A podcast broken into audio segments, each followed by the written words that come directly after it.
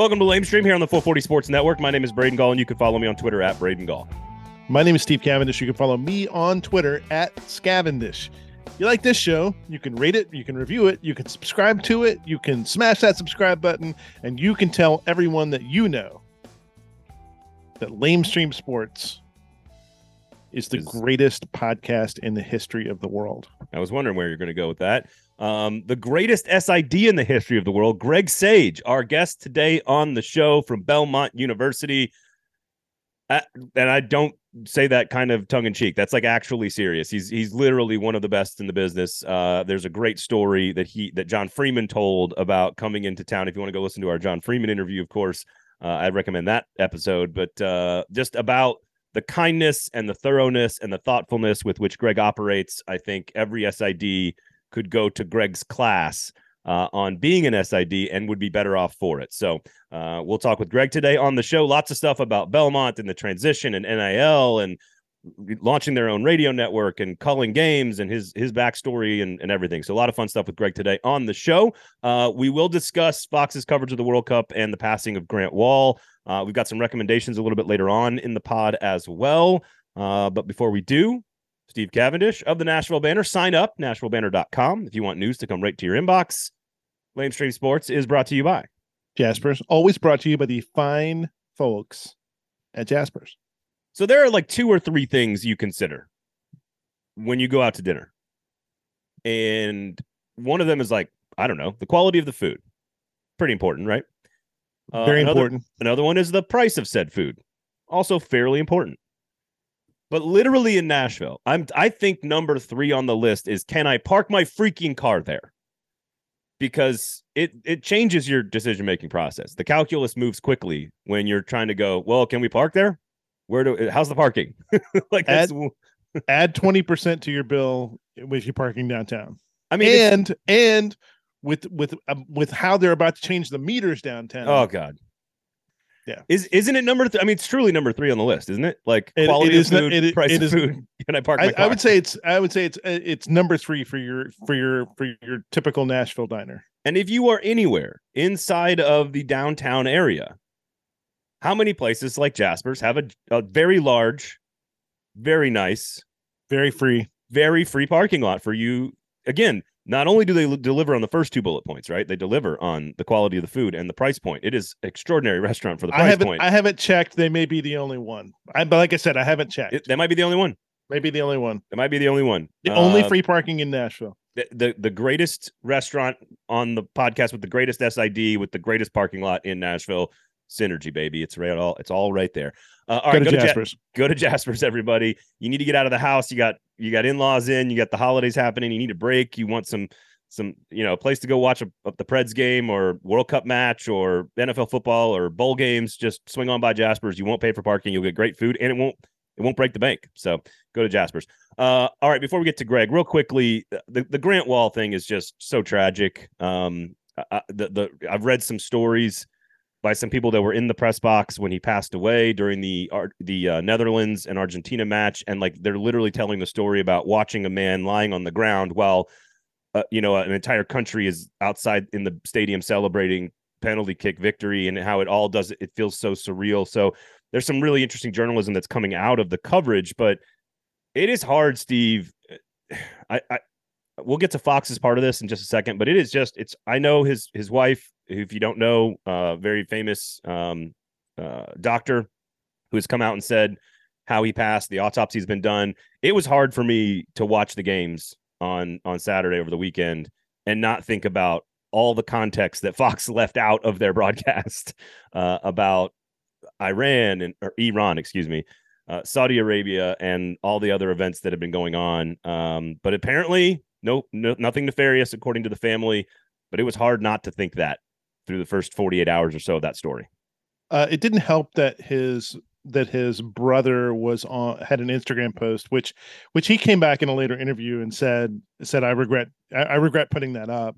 Uh, his brother obviously distraught, um, did not want to believe that that Grant had died of natural causes, uh, and so he he had intimated in there that well didn't intimate he said uh, Grant had received death threats while he was was in was in uh, Qatar covering the World Cup, and and kind of made that link for for people, and and I don't. I didn't even need that, by the way. yeah, I, I, you can make that link pretty fast in your head when, again, you're in a group with Iran that has just murdered a girl for wearing. You know what I mean? Like it's not hard to to make the link, and he's being he's the most outspoken critic of what the World Cup has been. Uh, you know, your neighbor, you also next to the Saudi Arabia, which is right there, that has murdered journalists. Like it's not a, it's not a, it doesn't take an Instagram post to make that leap in your head. So No, it doesn't. Uh, but but at the same time, uh, you know, I, I, and I said this on Twitter, kind of kind of afterwards. You know, uh, I, I'm a big believer in Occam's razor, which is, you know, all things being equal, the simplest explanation is is usually the correct one. And and in this case, when this case it was, it was it was health related. It was an aneurysm uh, in his heart, and there was you know, there was his his wife was on CBS uh, Morning yesterday saying, you know, look, there was no amount of CPR, there was no amount of it's just just a tragic, uh, it's just kind of a tragic sort of thing. Uh, the, the- I want to go back though. The there were there are a couple of different uh remembrances uh and and kind of columns about Wahl that I think are really that I think are really worth checking out. The the, the main one is uh Alex Abnos uh from from the Athletic wrote a piece and and in it he talks about meeting Wahl and and how Wahl helped his career and he has a great line in there when he said he when he said if it seems like this post is uh if it seems like this post is mostly about me he said that's most grant stories. And i think that's that that is a that that that is an a, a very a, a prescient sort of point here which is that Wahl did a lot to connect journalists. Uh collect uh, uh, there's a a couple of different people uh wrote about how in kind of in the wake of layoffs Wahl was was calling editors and saying here's five people you got to hire. And uh and uh, the the the the editor responded to him and said how many other editors have you called? He said i've already called four and i've got 10 more to call. And and that you know that that tells you kind of the kind of guy that that Wahl was. In addition to being a supremely good journalist i mean he was a he was a very good writer wrote for years for si uh i i, I you know one of the first things that we talked about on this podcast when we launched was he had launched a substack uh, of his writing, and I think it's all going to be free now. I think they'll t- they're going to take the paywall off of it. You should go back and, and dig into some of those uh, some of those longer magazine style stories that he did. They're they're they're some of the best stuff out there. He's re- he was just a a great writer, uh, and he had uh, he had it was completely well sourced and and somebody brought this up in, in sort of the wake of the U.S. going out of the World Cup. Uh, one of the real tragedies was that was it was that you didn't have access to Wahl uh, at at that point uh, when the Gio Reyna stuff came up because Wahl would have had the kind of the, the connections and the would have had the connections and the ability to kind of give give a kind of a broader perspective of, of the whole situation in a way that that very few you know others could. So i, I it, it it's just a it's just a terrible loss if you're Yeah. a soccer fan uh, well, and and and and again, we got to move on to Greg here, but I think Fox Rob Stone came on and did about a thirty second uh, sort of here's you know uh, and and and stoner had had worked with Wahl for years Right.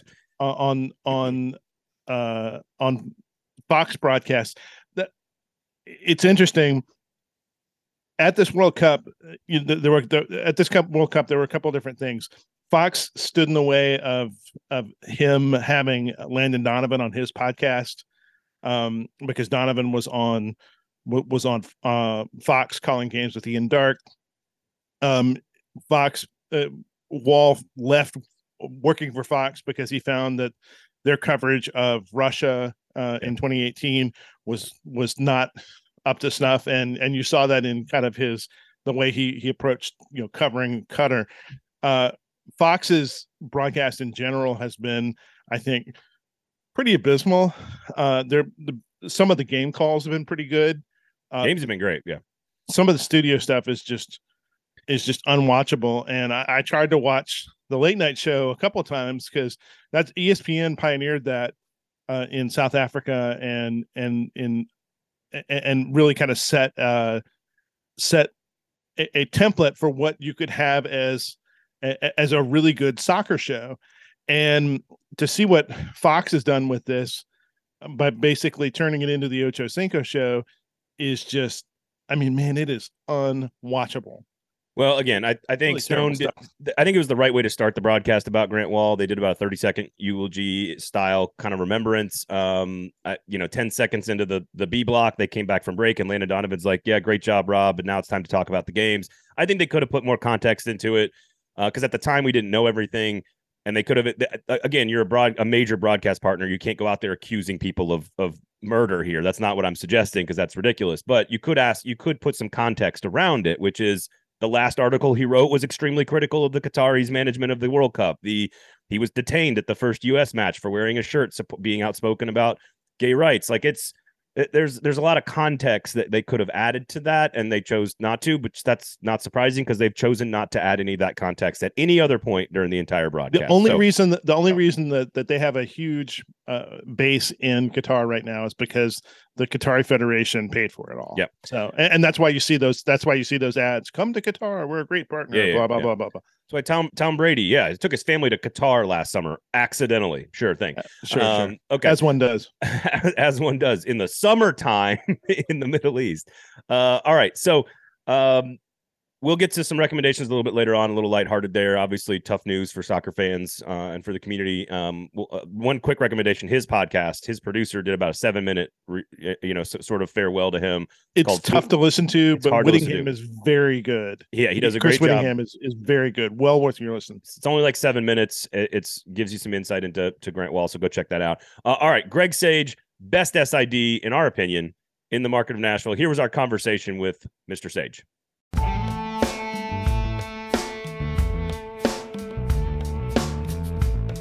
Greg, good to see you. Welcome to the show. How are you, sir? I'm great, Braden. Good to see you. Hope you and Steve are having a great holiday season with your friends and family and getting ready for what the end of the year and the start of the new year has to bring. So, we're going to start this interview by giving away our first ever award on the show. I don't know if it's called, I think it's a, I think we'll call him a streamy. What do you think? We're going to workshop that. A lamey? You want to get, you want to, you want to give out our We're going to workshop that too. Okay. So, we're going to give out an award, 2022 award, first award we've ever given out unprecedented. Uh, the greatest sports information director in the city of Nashville, Greg Sage, on the show. Congratulations! How does it feel to win the award?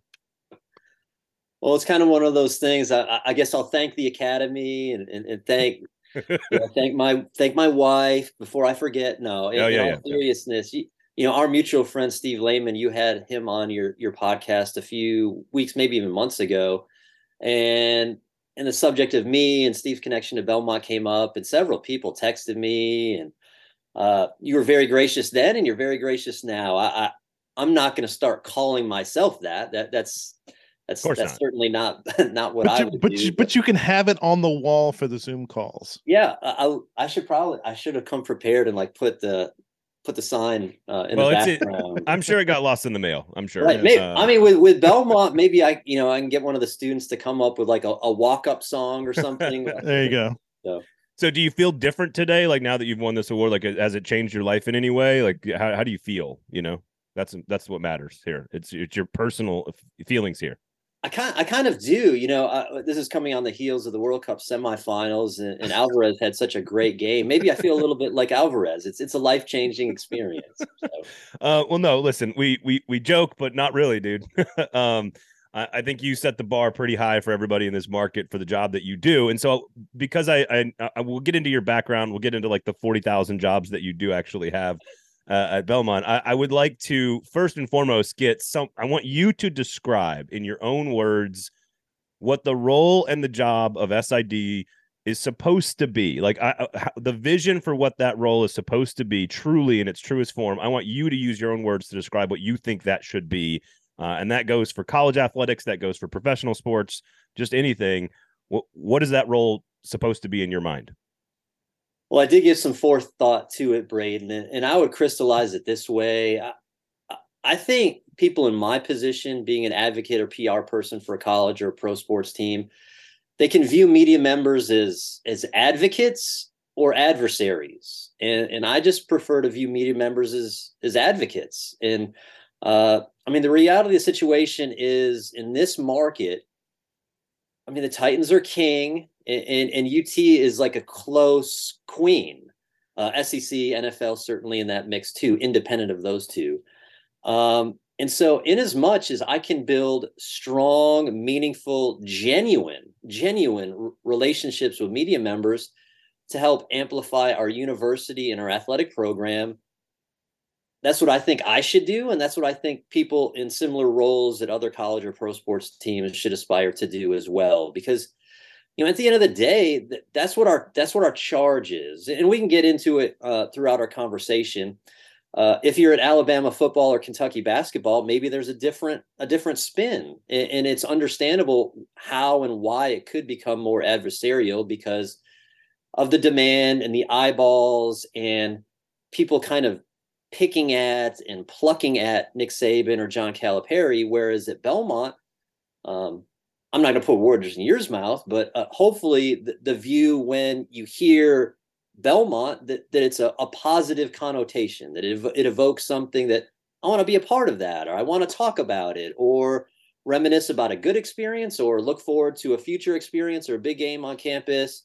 Um, so that's kind of where, in a nutshell, where I come at it from, Braden. I, I really do have to be uh, a champion for the school and, and the athletic department uh, and celebrate all the good things that we have, both in our past and in our future.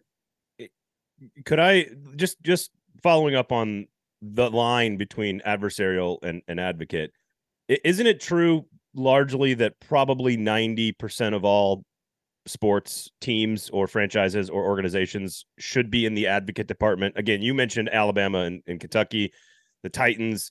If we're talking about 32 NFL teams and we're talking about, you know, maybe a handful of college programs that are like that in, in basketball and football, I mean, really everyone else, right? Shouldn't almost every other product that's not at the tip top of the entire sports demand world, shouldn't everybody view it as what's the best way for us to build relationships in this market to to to to have that positive connotation?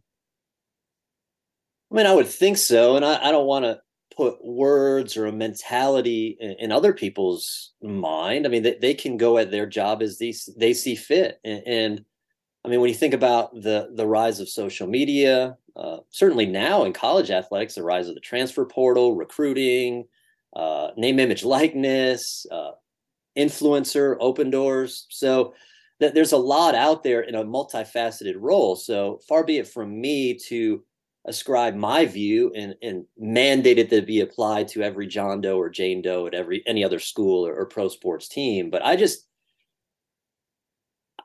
I wouldn't understand or know how you could go about it differently. It, it, that's just the the mindset that I have, um, and it, and it comes from a good place because think about it this way: say football season ends and you guys have a free Wednesday night or a free Saturday afternoon, and are like, "Wow, maybe maybe maybe I'll check out Belmont Missouri State today, or maybe I'll check out the Belmont Murray game today."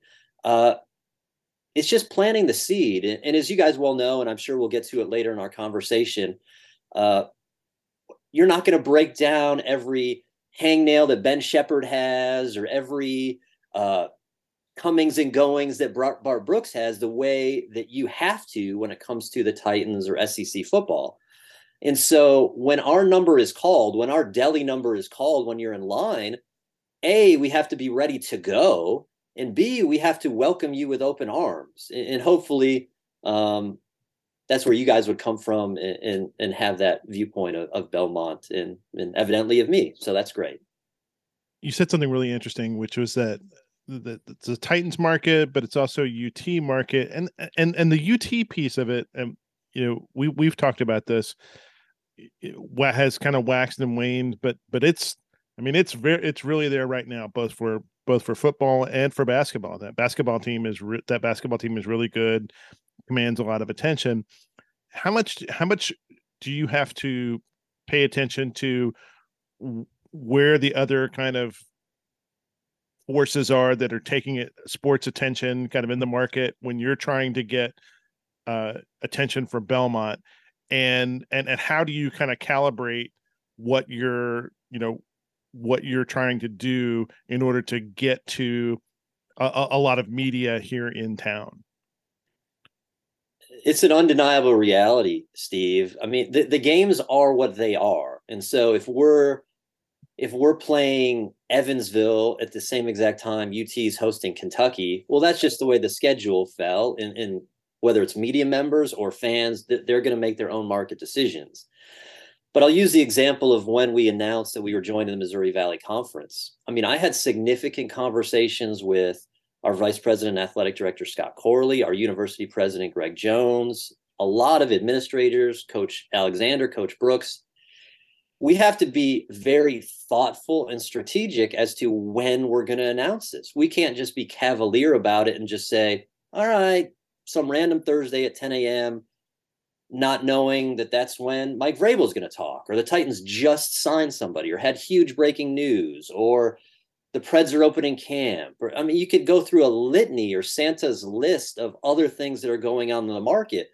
And I would be doing a disservice to Belmont and our president and my boss Scott Corley would look at me like I was an alien or something if I scheduled something at the exact same time that the I don't know that the Titans announced that they had traded for Odell Beckham or something. So uh, it, you have to be extremely thoughtful for those kind of bigger events, bigger announcements, independent of games. Uh, and so that's that's the that's a mentality I've adopted, and, and hopefully ben- Belmont has benefited from that. I, I don't know why this sticks in my head, but I think somebody in this last election cycle held a rally in Wisconsin during a Packers game, and I'm like, what are we doing? like you can't, you can't, you can't, you can't get your message out during a Packers game in Wisconsin. That's just not going to happen.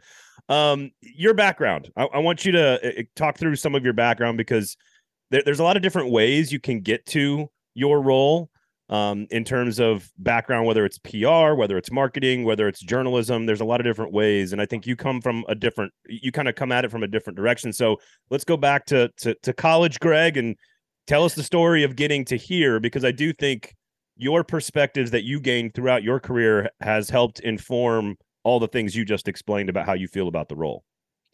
Well, those who know me, Braden, know that I love language. I love SAT words. I'll, I'll kind of use these words during a broadcast at Belmont, somebody will be like, "Oh my gosh, is there a thesaurus there?" And so the word I use is I've taken a circuitous path to where I am at Belmont. Very non-traditional. Good word. Good word. Thanks, Steve. Appreciate that. Uh, Meandering, even. Yes. Yeah. wonderful. and and so I, I, grew up in Western New York, uh, about an hour from Buffalo and Niagara Falls. Uh, my dad was a coach and a high school math teacher. It's the the same sports he coached. I played two different schools. And so I grew up playing, and my aunt was a phys ed teacher and, and a tennis coach. And so I've always been around sports. Uh, grew up playing soccer, basketball, and golf. But probably the sport that I was most passionate about and had a potential future in was golf. And, and so I was a decent high school golfer. Uh, could have played collegiately. Uh, two schools were interested. I could have played at Colgate or the University of Rochester, which coincidentally their home course is Oak Hill, which has hosted majors in the past, and they'll oh. host this coming year's uh, PGA. Not a bad place to play. That would have been that have been a terrible college experience. yeah, and so I, I could I, I, could have done that, and everybody has these stories of what if I would have taken right. that path or turned to that page in the Choose Your Own Adventure book. But long story short, I, I wanted to get away. I wanted to experience a different area of the country for college, and so I went to Wake Forest University uh, in North Carolina, and I'm sure you both know a, a story golf program. Arnold Palmer went there, Curtis Strange, Scott Hoch, uh, Webb Simpson, Will Zalatoris now. Um, so a great program. And so I, I pretty much knew, well, uh, I'm, I'm retiring. I'm hanging up the, the sticks. And I, I befriended several of the golfers and would play recreationally, but that, but that was that. And so, uh, being that both of my parents, my mom was a high school English teacher too. And so the, the emphasis on education and I wasn't going to major in basket weaving or something. I was going to major in a in a relatively prudent major, and so I majored in economics. And and for for years, I thought I was going to be a mutual fund researcher or you know work for something on Wall Street. I had two internships, but my senior year at Wake, I'd always had this longing to work in sport, and so I worked in Wake's athletic department. I was working with their women's soccer program, doing PA, running stats.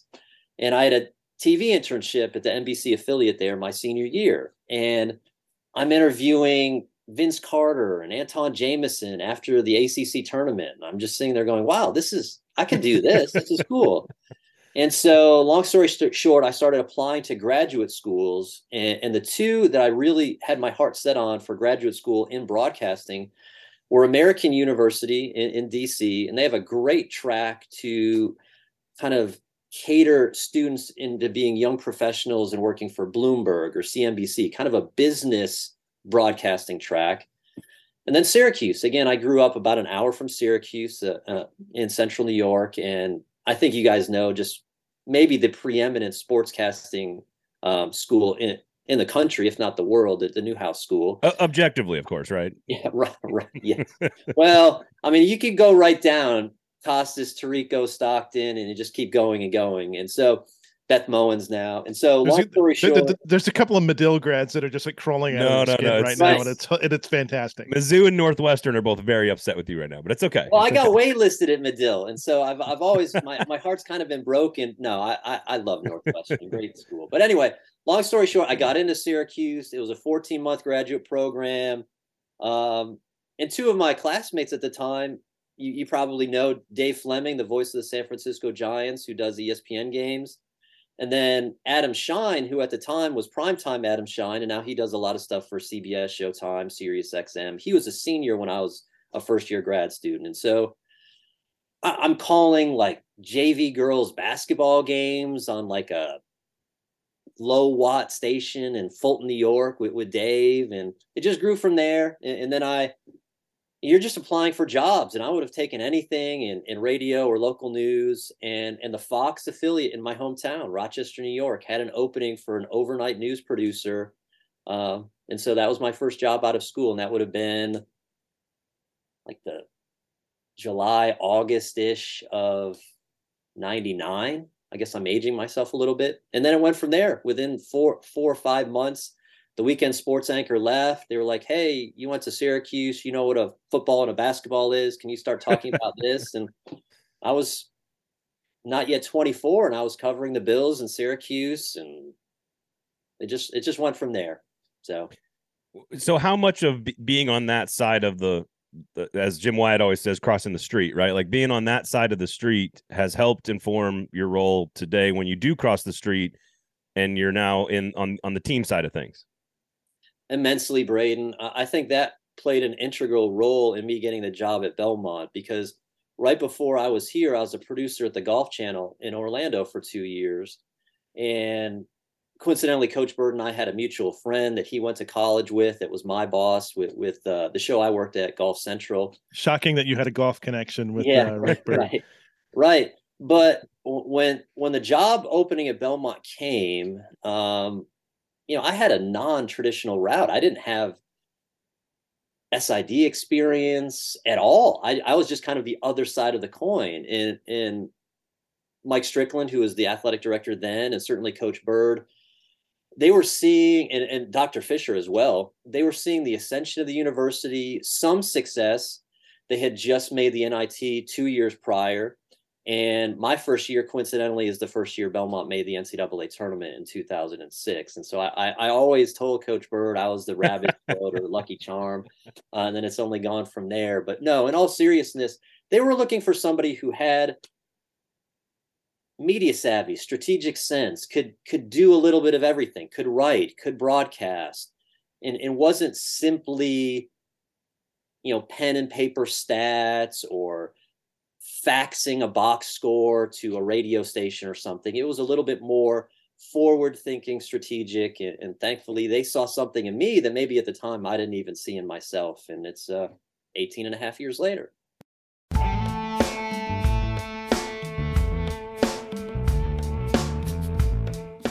Lamestream Sports is a podcast about Nashville sports media and business, and it is in fact brought to you by Jaspers. Always brought to you by the quarter zips at Jaspers. Oh, going back to the well, huh? Going back to the well? You okay with that? Going back, back to the well. Okay. Don't trap the puck, dog. Uh, listen, Jaspers is fantastic. The food is great. We've told you. I don't know what else we could tell you about all the other stuff that you need to know about Jasper's. I will say that um, I think the versatility of this restaurant. You know, like you know, obviously we we had um, the tragic passing of Mike Leach this week and what he brought to offenses and how he innovated. I think you could argue he's the most innovative football coach maybe in the history of college football and modern college football. Is it is it un uncouth of me to compare Jasper's innovation and evolution to Mike yes. Leach's offenses in the air raid?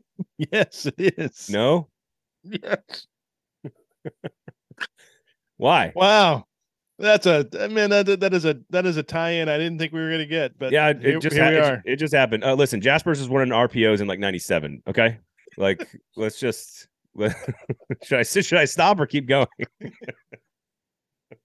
Please stop. It's the next evolution of the sports bar. It is the next evolution of the sports bar. Folks, every every sport continues to evolve. Jasper's continues to evolve.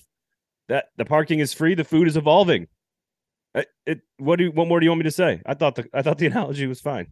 go to go go to Jasper's. That's it. You're done with the ad already. Go to Jasper's. Oh my god, I didn't think it was that bad. Go to Jasper's.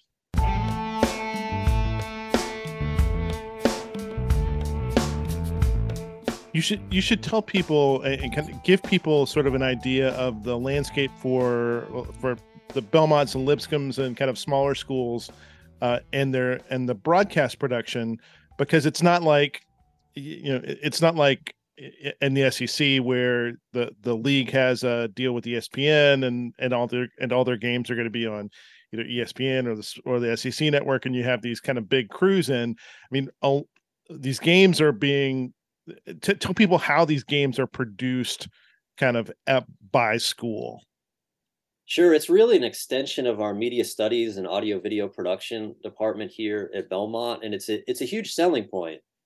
Uh, at first, it started when we were the Atlantic Sun, and it was for a portal that was called ASUN TV, and then we first joined the OVC, and before their contract with ESPN uh, and ESPN's launch of ESPN Plus, we would send signal to OVC Digital Network, and then now everything's to ESPN Plus and ESPN three, but to your point, yeah, there's no outside production that comes in. I mean, I kind of serve a quasi executive producer, 35,000 foot role.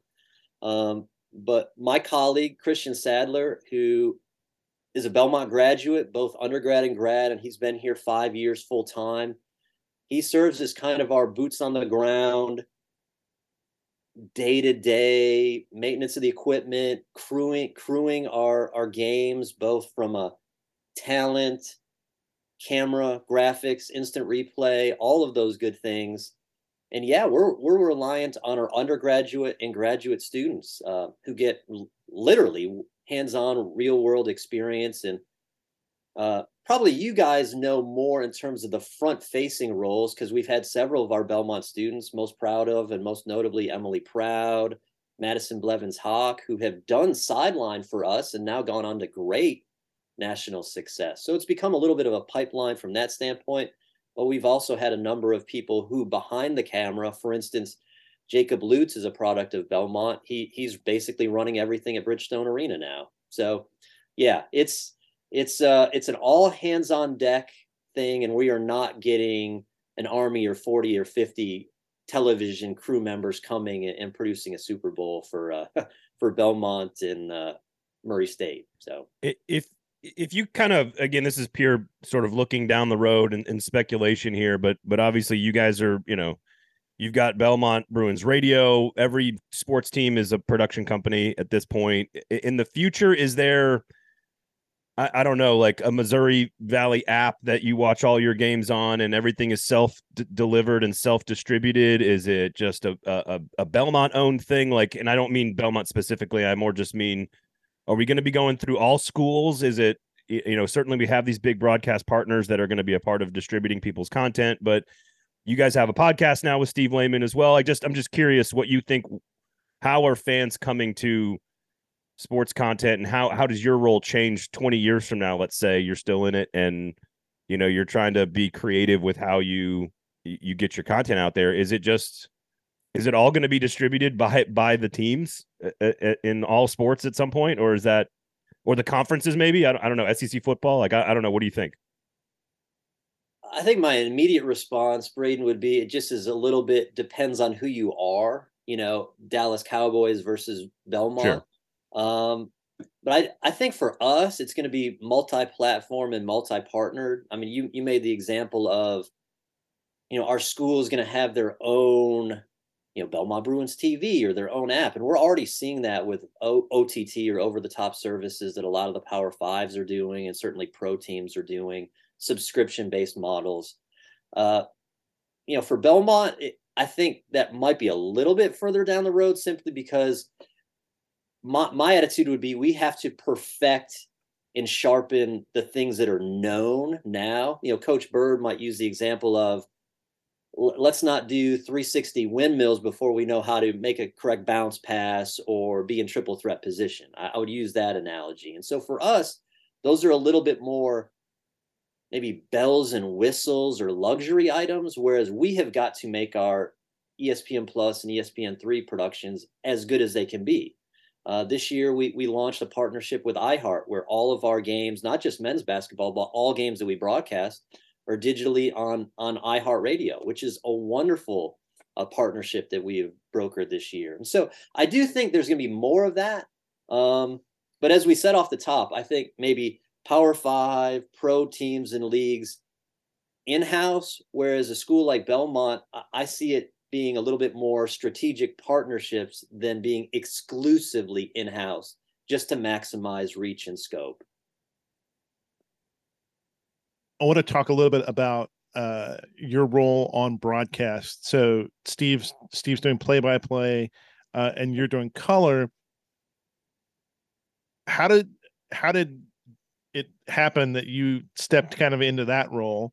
Uh, and talk to me a, a, little bit about the preparation that goes into it because I, I mean I don't, I don't you're really good at this and and, and it's uh like you're you're much better at this than uh than I think I, I listen to a lot of other home broadcasts and they don't necessarily i mean they have some very homer calls on them. And, and i don't think anybody will deny that you're a belmont guy but at the same time uh, I, have heard i've heard some I, have heard some pretty uneven broadcasts on other things. And uh, what strikes me is there's a certain amount of professionalism to to kind of to kind of your approach. You're it's very good but you're also walking in there prepared. You're not only talking about belmont the entire broadcast. So how did how did you kind of come into this role and and and what goes into the prep? It, it's almost like you studied it in college or something almost. Well thank you braden. I did i would like to think i came in somewhat equipped uh, but at the same time to your point, Steve, not every media relations SID person is is doing this. In in contrast, no. it's probably the point one of point one of point one percent. Um, and so, I had conversations with Mr. Strickland and Coach Byrd when I arrived, and my predecessor had done some color. His name's Matt Wilson, and uh, Mr. Strickland was not objectionable to it. He he had heard some of my resume reel stuff. He he thought I was both informative and entertaining. And he said, well, let's just give it a try. It's one less thing I have to worry about. We don't have to chase down like a, a local coach Byrd player. And, and suddenly it's, oh, Timmy does three games and Tommy does five. It was like, well, Sage will be there and, and just throw a headset on and you can do it. and, and it's just, it's forged such great relationships because uh, Kevin Ingram, Kevin Ingram is one of my dear friends. Obviously, he's doing Vanderbilt games now, and that was candidly, that was a hard transition. And I was so happy for Kevin. Uh, and it was necessary for him, certainly, you know, candidly, post 1045, what did his future career look like? And, and certainly I wanted him to land on solid ground. And, and he has done so and then some. Uh, but for us, and this is a little bit circuitous uh, or off topic, I mean, we went through four voices in a year. I mean, because we went through Kevin and then George Plaster kind of got us through the end of that season in, in 2020, and then we were getting ready to to. Those are different styles, by the way. Slightly, slightly, uh, but but both but both great people, both great people uh, who have such wonderful Nashville perspective and knew and cared about our program, and it was reflected in the broadcast. And then we had the good fortune of, and he still is a good friend. John Freeman was doing Nashville SC games, and he had he had reached out to me, and we'd had coffee and lunch several times. Hey, Greg, if something full time opens up with Belmont's basketball, I would love to do it because basketball is in my heart. And he he at the time was still doing games uh, remotely for ACC Network and so we introduced John, and he did several events. He even he emceed our Missouri Valley announcement, and, and it's almost like a trivia question now. He did three events. He did our tip-off luncheon, but he never he never called a Belmont game because the week before the season, he was hired at his alma mater, the University of Virginia, and of course he yeah. had to take that. And so, uh, long story short, Steve's a great friend of mine. We had had some dialogue as well. Uh, you know, independent of Steve's capacity with Channel 5, I've long held a great deal of professional respect for how he goes about his business.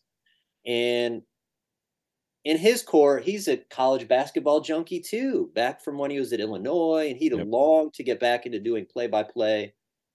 And so that was just simply one where the stars were aligned. And Steve knew, and we knew that we weren't going to bat a thousand in terms of his dates. And uh, we're looking again, if the Titans make the playoffs, we're probably going to run into some conflicts. Uh, but long story short, for Belmont, the pros far outweighed the cons.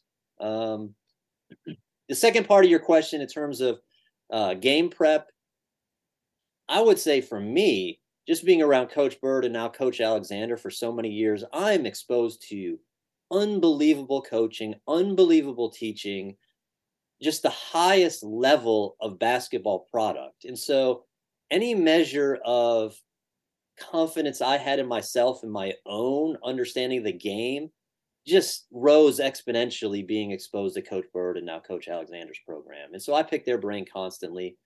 And then yes, I, I do game prep. I'll I, I'll go back. I'll watch game film on ESPN Plus or wherever I can find upcoming opponents, and I'll say, "Wow, he goes left every time," or "That guy can't shoot," or "Wow, that's a great baseline out of bounds action." And you just you just soak it all in. You make a one page sheet. It's it's different from a play by play announcer and his production or his play by play chart versus mine. But I'll have notes and try to sprinkle it in and again, I just think I've been around college basketball even when I was covering Syracuse and St. Bonaventure. I just I just love the game. I think I have a certain sense and understanding and I just try to impart some of that to to the viewers and listeners. I, I think it speaks to y'all the, the culture you guys have built, the brand you built. You know, I know those are cliches. Certainly, Rick Byrd uh, helps, um, but like the professionalism, but also the humility. I think is is allowed you guys, um, and I mean that as a compliment um, that's why you have that long list of names that are very interested in calling your games. I mean, that that's that isn't. You, you talked about Steve and George and John and you, you know like that's a long list of very talented people uh, that that were that are very interested. And I know uh, I know a lot of others that are still very interested uh, in working at your your program. I think that's a testament to what you guys have done. Um, do you have any memorable moments from the very first time you ever met Rick Byrd? I do. This is a funny story, actually. So the first time I met Coach Byrd it's fall of 2005. And I was just staggered at how involved the interview process was because my initial conception was, you know, maybe I'll talk with Mr. Strickland and, and meet the, the coaches and staff, and that'll be that. It was a multi day, multi layered interview process. I spent a half a day with Dr. Fisher. And Coach Bird was gracious enough to invite me to Richland to play a round of, of golf. And was I'm there anything riding golf. on that? What's that? Was there anything riding on that? Uh, well, it. let's just say I didn't want to have to break par to get the job or something. But as fate would have, again, you you both know, Coach Byrd, tremendous golfer to this day, scratch golfer. And I, I, mean, I played some, but at the end of my time at the Golf Channel, I'm working in I'm I'm I'm working in golf. I'm not playing. And so if I played a handful of times a year, I was fortunate. And so I hadn't touched my clubs in months. And so Richland's beautiful. And so we get out there and I put the peg in the ground and you know, this guy's like two under through 14 and I'm I'm tin cup and and asking for more balls and everything. I think I hit somebody's Toyota Camry on on uh, Pine or something. I'm just I'm just there's, all over the place. There's no Camrys there. Come on. Yeah, well, uh, yeah, that's a good one. Maybe like an Audi or a Beamer. There you go. There yeah, you so, go. so long story short, and this is Coach Byrd didn't know it at the time, but we laughed about it afterwards. I'm on the 17th tee, and literally, it is like the scene at the end of Tin Cup. I have one ball left, and I'm, you know, I had I've been on the phone with Coach Byrd, and I knew him a little bit, but this is like part of the interview process. Am I going to go up to this legendary coach and be like, "Hey, coach, you got any spare titleists? I, I can't, I can't like finish the round." And so I am just like half like bunting, chipping the ball around, so I don't, I don't have to ask this coach that I respect, but I'm just getting to know for a golf ball the last two holes. And so, sure enough, putt out, Coach shoots two under. Coach shoots a seven, a legitimate 70. Count every shot, no mulligans, a legitimate 70. That's not, not like, fair. Not like 77 or 7. No, he shot a 70, 7 0. And I'm pretty sure I was maybe I two putted the last hole to break 90. And you know, which I, I I've long been a decent golfer, so that was a rough ride. And coach, he shook my hand and he goes, Greg, I have a lot of respect for you because if I played like that, I might have lost my mind.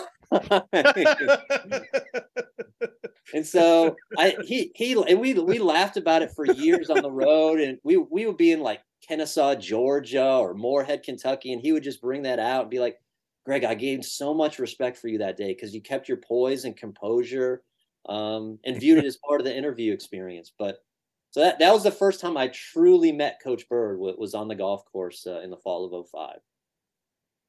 That's fantastic.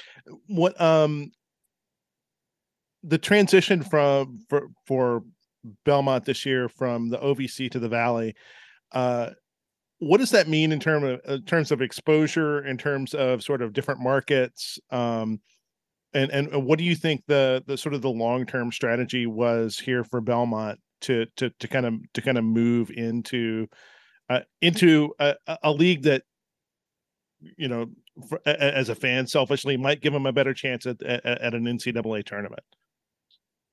I think there's a number of ways i can go about responding to that steve. I think first off the caveat being at the end of the day the most important thing is is a long-term view and vision that dr jones has for the university and for the move. So albeit for me to presume what, what is best but in my own personal opinion i would start by saying that, that the timing was just perfect because as you guys know there have been these kind of seismic shifts within college athletics both from a conference realignment to what does the future of division one look like whether it's football or other sports including basketball what is the future of march madness? And please don't misread what i'm about to say. I have the utmost respect for the ohio valley conference their leadership commissioner DeBauche their administration. But given the uncertainty around the composition of that conference, there were movings and comings even before Belmont decided to leave. Football football has really changed the dynamic in that conference. Yeah. And so I think Dr. Jones and Scott Corley said, let's ensure that we're on solid footing. And if we can go to a conference that A traditionally has solid footing, one of the oldest conferences in Division One, has had success in the tournament, has gotten multi bids in a number of sports, not just men's basketball, but women's basketball, Olympic sports. Um, and then to your earlier point, broader exposure, media partnerships. I mean, I mean, there are multi tiers in, in, the in the linear television for, for the Missouri Valley right now, and I know they're they're undergoing negotiations for their future contract. Um, but it just checked so many boxes. It, it really did, and it wasn't it wasn't an unearthing from travel, yeah, it's it's a slightly more challenging travel league, but it wasn't back in the day when there were rumors of San Diego State being in or Boise State being in the Big East or just you know the the, the craziness that, that we've heard for a decade plus. So, uh, you know, I'll use this as an example. I mean, as we record this, you know, later today, Belmont's going to get word that it's going to have a nationally televised game in the Missouri Valley coming up because the Missouri Valley and ESPN have elected to go with wild card selections this year. And so uh, just increased eyeballs, increased conversation, uh, wonderful markets. I mean, Arch Madness in St. Louis is an institution. It's yeah. it's a national treasure, and to be a part of that is exciting. Uh, and so I, it's a multifaceted benefit. You, you had to make it from a men's basketball perspective. If I'm going to be perfectly candid and honest with you, because it's a non-football playing school, that's what drives the bus for us. But there was just overwhelming benefit as a university and as a department for all of our athletic teams that I think the timing was right. Uh, Greg, if you'd ever like to run for office, I would like to be your head of communications so that I have nothing to do. Um, that that's that's what I'd like to be. Uh, all right. And with that it's in funny, mind, I don't mean to interrupt you, Braden. It's funny no. you mentioned that because for years. It, oh wait, wait! Are you about to run for office? Are you going to make an announcement? Announcements? I definitely don't want to do that. Are you interested? Are you but, considering a run at the governor's office? Zero, Are you considering zero? You, do you want to just start None. with Metro Council?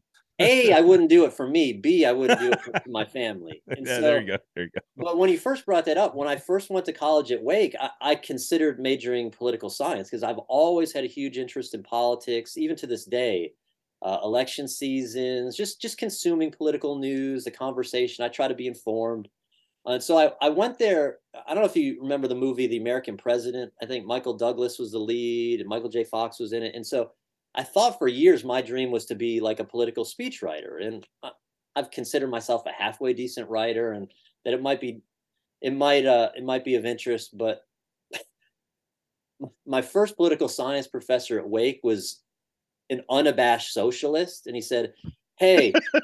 everybody in this class is getting a C, whether you're up my butt and doing every bonus assignment or if you don't care and never show up. And so candidly, I was a little bit turned off by that. Maybe it soured my future interest in, in, a career in that. And I wouldn't change anything. I, I've been exceedingly blessed and have loved everything I've done, both pre Belmont and, and certainly uh, in my job capacity at Belmont now. All right, let's put it to the test then. Um, what was a what's what what are more difficult challenges to navigate and conversations to have? Pandemic, worldwide pandemic conversations, or name, image, and likeness conversations?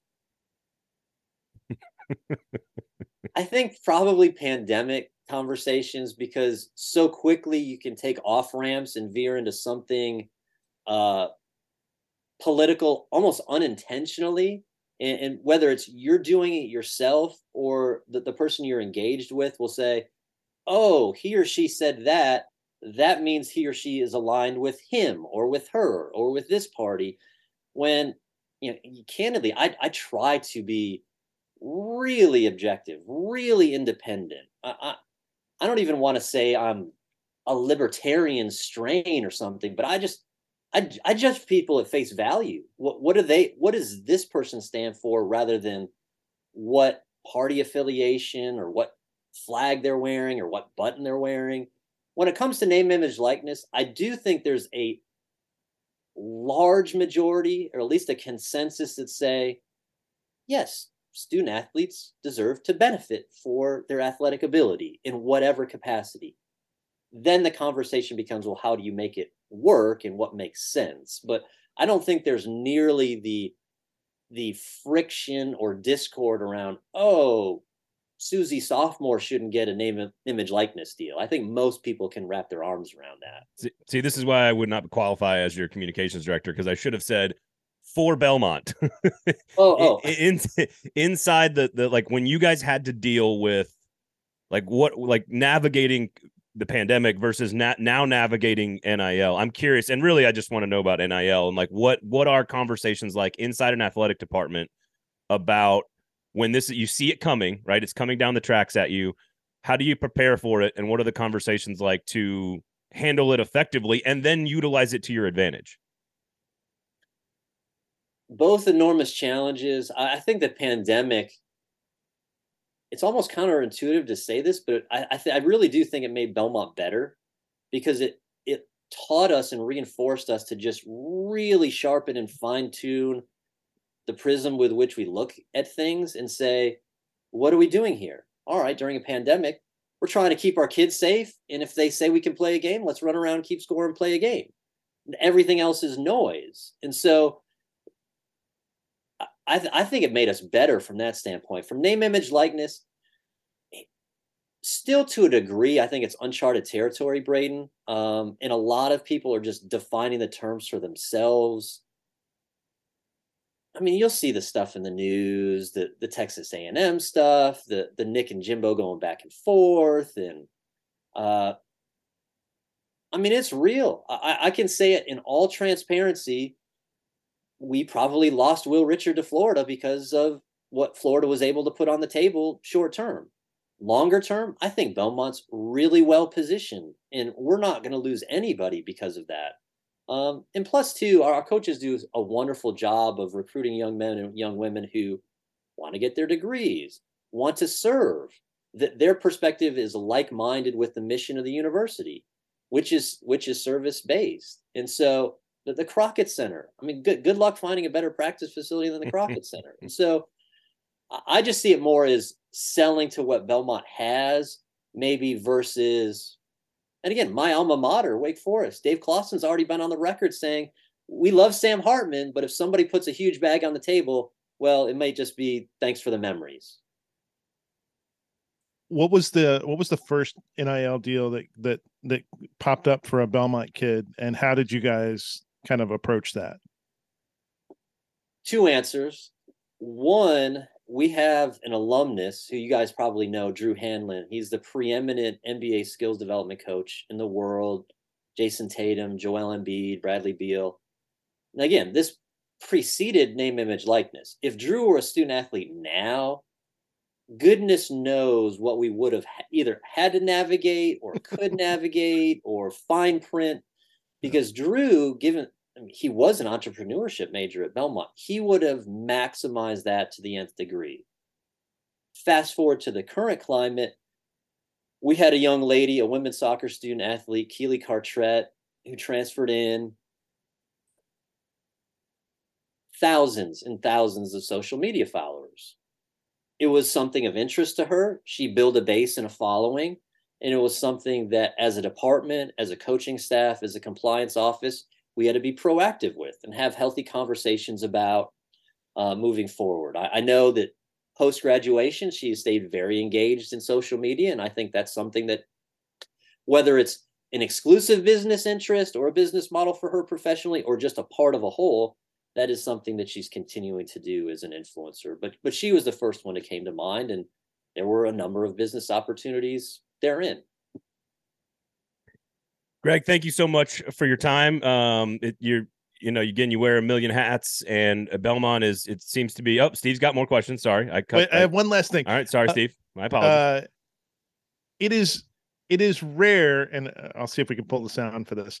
It is rare in a season that you begin a season with a buzzer beater what went through your mind uh, when Belmont beat Ohio at the uh, to, to start the season on on a, on on a on a very last minute sort of unexpected shot. This actually brings our conversation full circle, Steve, in, in the context of if that had happened and it was a I don't know a Kentucky Arkansas game or a Michigan State Michigan game. You know, ESPN is immediately pulling that and queuing it up. The moment Cade Tyson hit that shot, and and yes, I, I lost my mind, and everybody made fun of me, and you know, it became a, a gift or whatever. Yeah, I, I can. Hey, I can take the the football cleats in my back from all my my office mates teasing me about it, but I I had to go into okay. That was pretty awesome. Where do I have to get that? I have to get that nationally. Who who am I sending it to? And so literally the game's still going on, Steve's still talking. I'm texting producers at ESPN. I'm texting producers at Fox. I'm texting producers at C. We're still on the air. And I'm texting producers at CBS. I'm like, you've got to see that shot, call it up. Obviously, it went to Sports Center top 10. But I think sometimes those things happen in the moment, and maybe other schools or other pro sports teams, it just it's contained in a vacuum, and it happened. And I don't want to say people move on or turn the page, but do you fully optimize that? I mean, it was such a his first college game, and, and, and so, and the whole sequence happened in a second. I mean, it looked like Ohio won, and we were at the monitor five times, and how many tenths, and uh, I mean, it is the end of a college basketball game. You did have lots of time probably to send all those text messages. So. that that that is good because we had a few of those with our most recent home game. Yeah. That you know, did the, did the last minute take 20 minutes because of the amount of time that, that officials are at the and I'm a big proponent of that. It's probably harder to do for football, but for basketball, put them on a shot clock. And it's like if you can't figure it out in 90 seconds, yeah. call on the floor stands and let's move on. But yeah, that that's that's what I was thinking when when Kay Tyson made that shot, Steve. It was it was this is unbelievable for Belmont. I've got to shout it from the rooftops, and everybody's got to hear it and see it. Well, I, I think full circle is the right word there because it literally in the moment you're you're doing like four jobs all at one time, uh, all at one time, and and I think again that's why you are 2022's best SID in Nashville. Congratulations, congratulations. Uh, it's an honor. Check, check is check is in the mail. Check is in the mail. And candidly, in all seriousness, I do have a Christmas gift for you guys. It's not because you had me on your podcast. We redid the floor at the Curb Event Center, and I have pieces of the curb floor signed by Coach Byrd for each of you. I just need to arrange the time to get it to you. I'll be over there this afternoon. Uh, well, uh, obviously, best of luck to you guys in the new league. Um, you've already had more drama since even the first game of, of the season, so it's it's going to be a fun year, and uh, the growth is coming. the The program is awesome. You guys have done a great job, and uh, you are no small part of it. I mean, you are you're you're a huge part of it. So thank you, thank you so much for your time, Greg. We do appreciate it, man. Thanks, appreciate it. Happy holidays. Thanks to you guys. Appreciate it.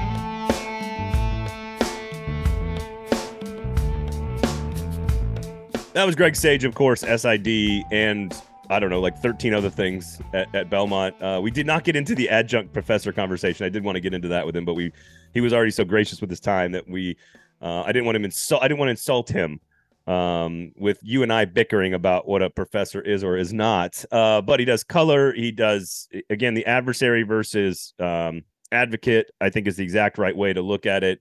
Certainly, I think the humility, as I mentioned, of, of Belmont understanding their place and knowing how to market themselves is is a huge part of I think why they're so um com- uh, attractive to work with. I guess if you're in the media, um, and they're just some really wildly professional people that are really really good at their job. And Greg is at the Greg's the tip of the spear. So here's how wildly professional he is. Um, the the the, the biggest impediment to Belmont leaving the OVC and going to uh, going to the Valley was the former president was was Bob Fisher, who did I, I have to say, as a Belmont alum, did a lot for that university. Uh, sure. and built a lot of stuff.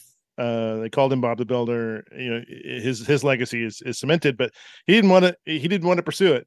No, it's not. Uh, it's not an accident that it happened right after the change. Happened right after he left. right, right. Uh, and and and that's and that that's why Belmont. That's why Belmont's in the Missouri Valley uh, today. So the the speaks to the professionalism of uh, Mr. Sage to not uh, not throw his former president under the bus. And, and, there are more than one, and we kind of joke with him about being the best in the market. I, that's not a joke. Like there are more than one of those people in this market that I think should probably listen to how Greg talks. Um, they they don't have to make it so difficult for people to access the product you are selling to your fans, which is entertainment. You are selling entertainment to your fans. You should be trying to get that entertainment to them as much and as often and as in depth as possible. And not everybody in the market necessarily shares that. and we're not for whatever reason talking about college.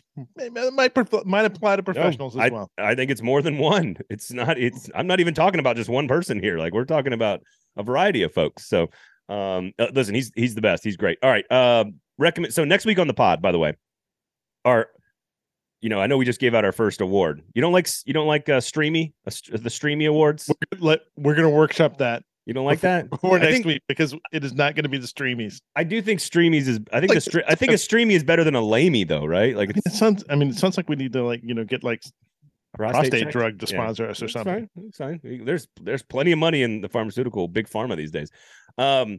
So next week though, our favorite. Uh, it's a second annual second annual most popular episodes of our own show.